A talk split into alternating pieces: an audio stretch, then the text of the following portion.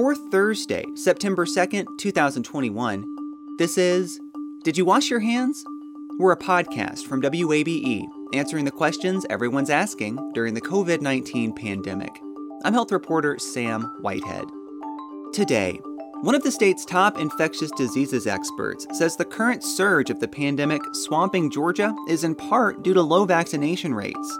The highly transmissible Delta variant is exploiting that lack of immune protection. We basically had a lot of unvaccinated people here in Georgia, and if you're unvaccinated, this virus is going to find you. Emory University's Dr. Carlos Del Rio joins me to discuss the current state of the pandemic now that coronavirus infections and hospitalizations in Georgia are about as bad as they've ever been. That's next.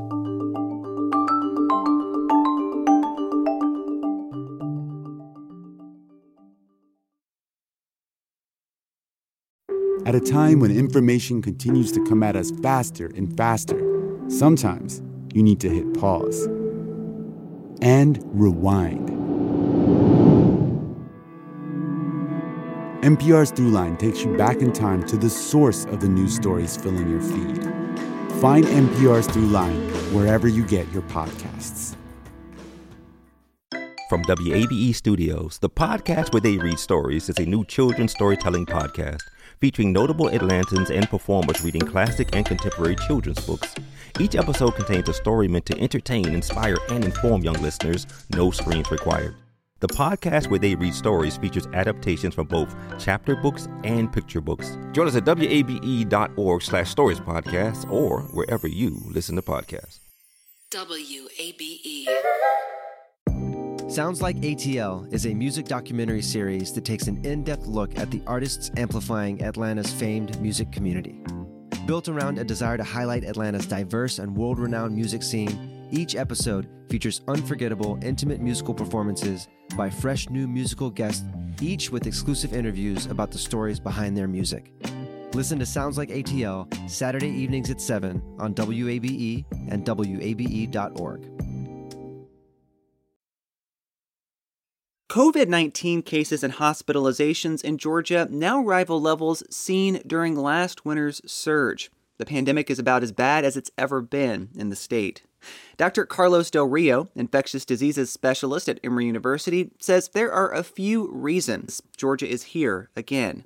He's with me now to lay out just what those reasons are and where things go from here. Dr. Del Rio, good to talk with you. Always fun to be with you, Sam.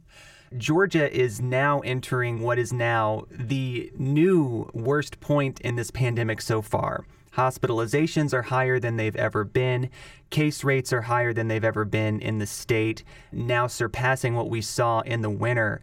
How did we get here? Because I think a lot of people at the start of the summer thought we wouldn't reach this point again.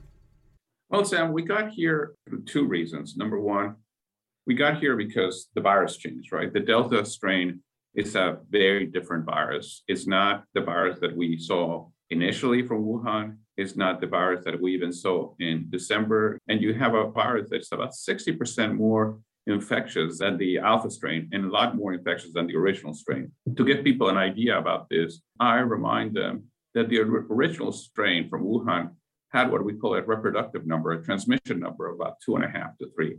That means that one person infects two and a half, two and a half infect each one of them two and a half. If you do this through 10 reproductive cycles, you get to about 9,600 and, and change number of infections. When the virus became a Delta virus, that reproductive number went from two and a half to six. Then you, you, know, you say, well, six people infect six persons and six person infect six people and on and on and on. What that means after 10 reproductive cycles, now you have 60 million people infected, not 9,000, but 60 million. So it spreads very rapidly through the population and spreads very rapidly through the population of unvaccinated individuals, which gets us to the second reason why we saw the surge. We basically had a lot of unvaccinated people here in Georgia. And if you're unvaccinated, this virus is going to find you. So what we're seeing is unvaccinated people becoming infected, getting ill, ended up being in the hospital, ended up in the ICU, dying. Did you think we would ever be here again at a point when we hmm. were seeing cases and, and hospitalizations this bad? Well, you know, I hope we wouldn't because when we started to see vaccinations go up and cases come down, I thought we were in a good track. But obviously, the appearance of Delta and the rapid spread of Delta changed that. And all of us that have been tracking the global pandemic and have been seeing what Delta did to the UK, we're very, very concerned. And I can tell you that the moment I started to see our hospitalizations go up, I could pretty much say we're going to be way up there because, you know, just do the numbers. We have, depends where you are in our state, you had over 50% of the population unvaccinated. So if you have 50% of the state population unvaccinated, that's roughly 5 million people, right? So if you have 5 million people in the state that are unvaccinated, and you say, well, of those that aren't vaccinated, let's say 15% are going to get sick enough to require medical assistance. That's 750,000 individuals.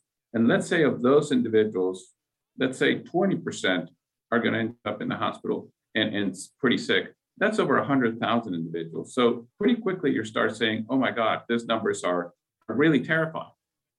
It seems to me just so striking that we are here because when we had our previous largest surge in late January, early February, we were just at the cusp of having these vaccines be available to, at that point, still a relatively small group of people.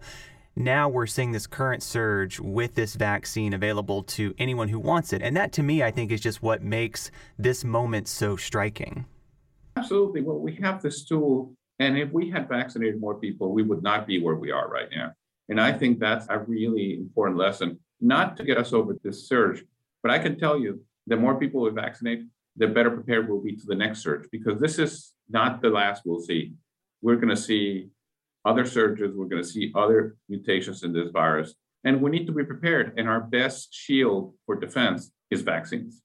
So, what then does get us through this current moment? How do we wrap our arms around this kind of current crisis that we're dealing with? More cases than we've ever seen, and hospitals really pushed to limits that they've not been pushed to before.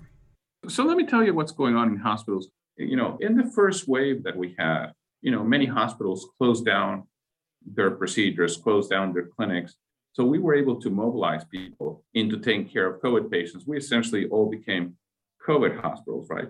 But now, many of those patients who throughout the year did not get care are now coming in with complications, are now coming in for care. So, what you're seeing is hospitals saturated with people who are sick with non COVID illnesses. In addition to that, let's not forget the epidemic of violence that we're seeing, not only in our state, in our city, but throughout the nation. So, we're seeing gunshot wounds, we're seeing stabbings, we're seeing road accidents. And then you add to that COVID, and you may say, well, you know, statewide yesterday, there were about 6,000 people hospitalized with COVID. You can say, well, that's not a lot of beds.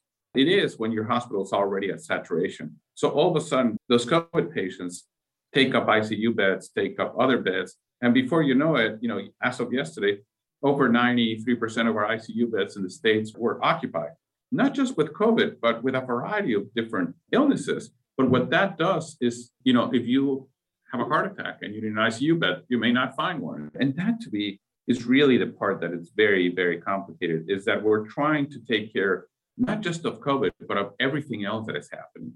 In addition to that, I think what you have is a very exhausted workforce. I mean, I think all of us in healthcare went into this initially like to go to battle, but right now people are having you know battle fatigue. People are exhausted, and I think what that does is it creates a sense of uh, frustration. And it makes it very hard for people to continue to do a job with a smile and with passion.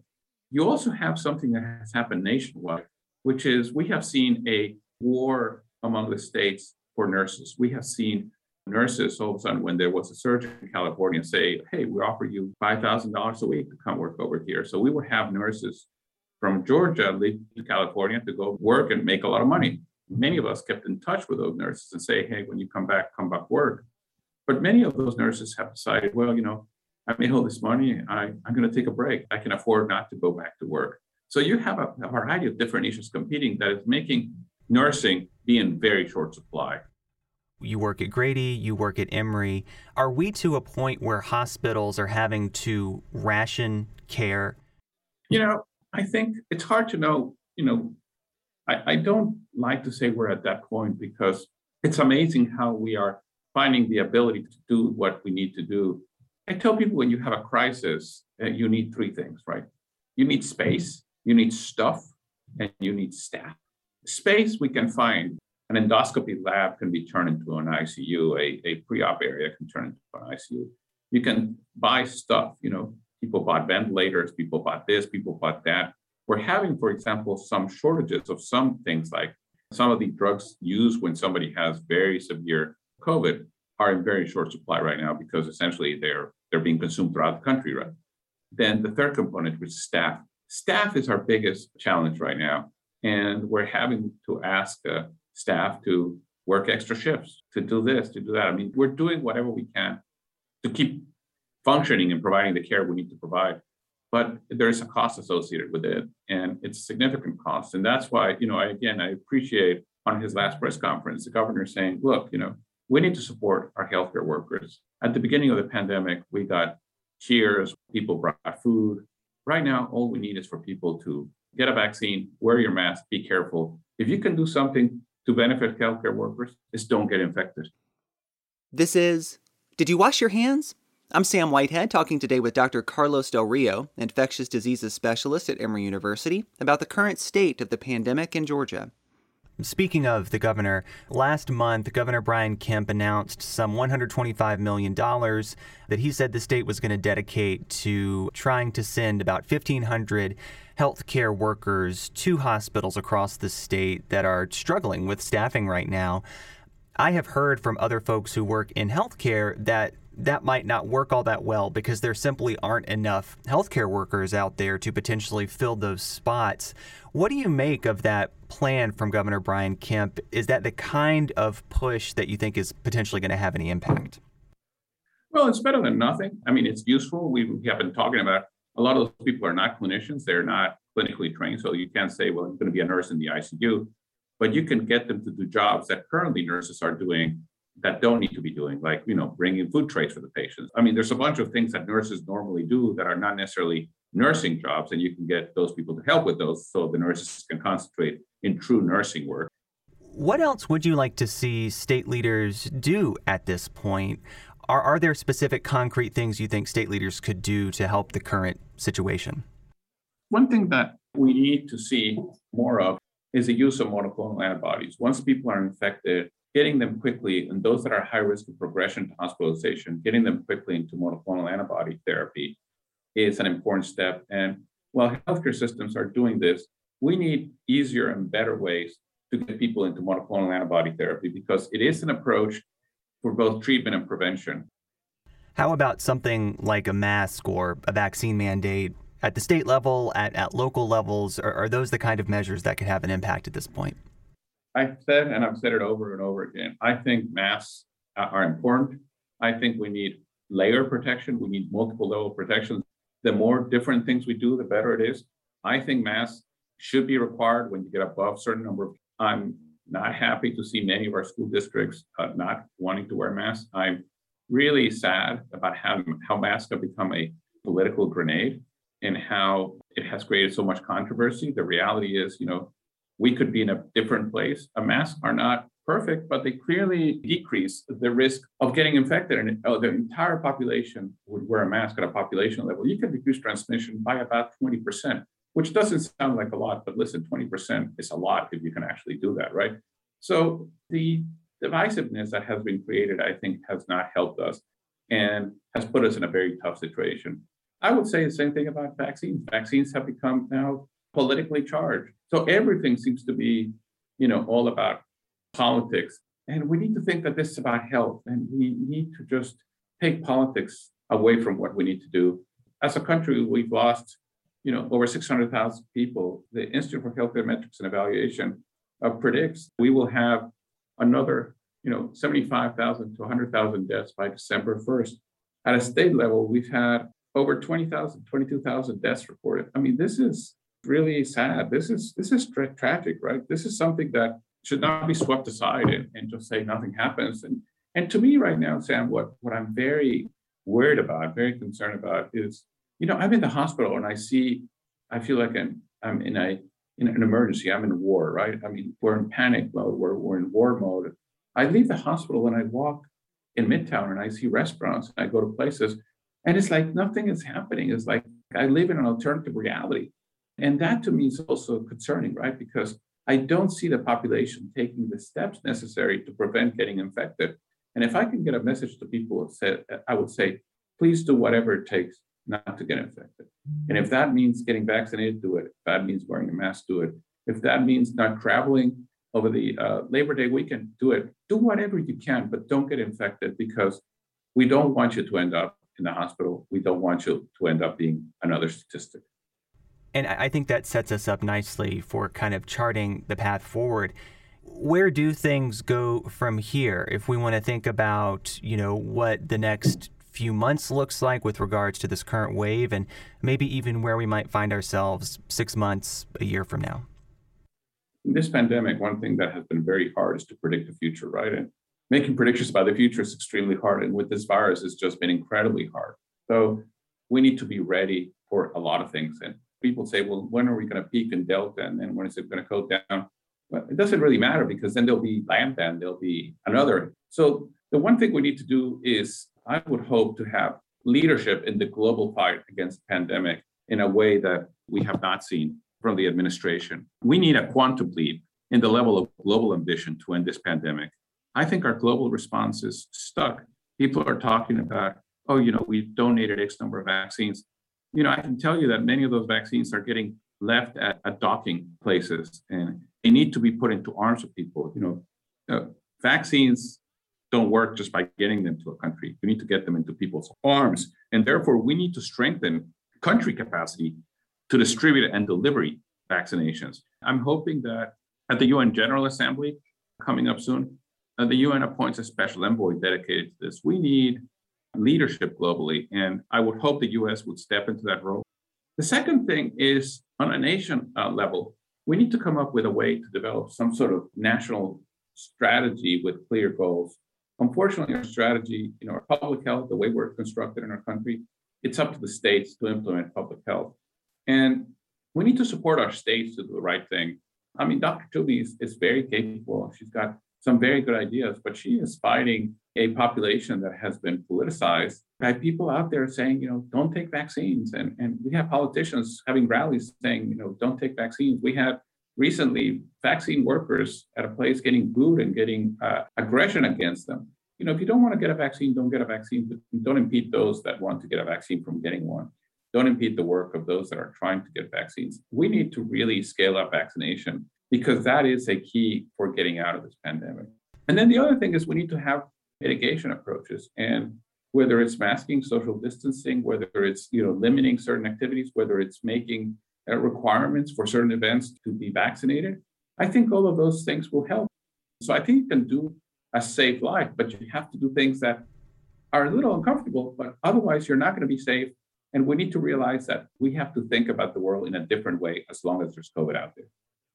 I'm glad that you brought thinking about the world in a different way up it seems to me, and, and what I've been thinking a lot about this summer, as I've heard state leaders like Governor Brian Kemp come out and say he's gotten vaccinated, his family's gotten vaccinated, not getting vaccinated could, you know, result with you ending up in a hospital, potentially on a ventilator, potentially dying of COVID 19. Then in the same breath saying, but this is your personal choice to make. That kind of statement to me, I think, gets at what is a real underlying issue here is that in this country, we are not taught to think of how one person's actions can impact other people around us. But really, that's the kind of situation we're in. And it seems like convincing people to change the way they think about their relationship with the rest of society that that's going to have to happen to really bring this to an end and that that's an even bigger effort than trying to get you know shots in arms or, or people to wear masks oh absolutely and i think that the biggest tension we have right now is that people want this to be over i want this to be over but the reality is very different and we cannot continue to pretend that this is over and think that things are going to be just fine, right? Because the reality is that this is not over and it's not going to be over when we want. It's going to be over when it's over. And it's up to us to do the right things until then to prevent hospitalizations, to prevent disease, to prevent death. I mean, it really is, is down to us. And, and I think we need to see what has happened, not only in Georgia, but in, in all the southern states and, and the huge increase we had in cases. You need to see it as really a, a moment of, of reckoning and really saying, we need to, to come together and we need to, to not only you know, take care of ourselves, but take care of our families, take care of our community, and try to do whatever we can to prevent COVID from killing any more people.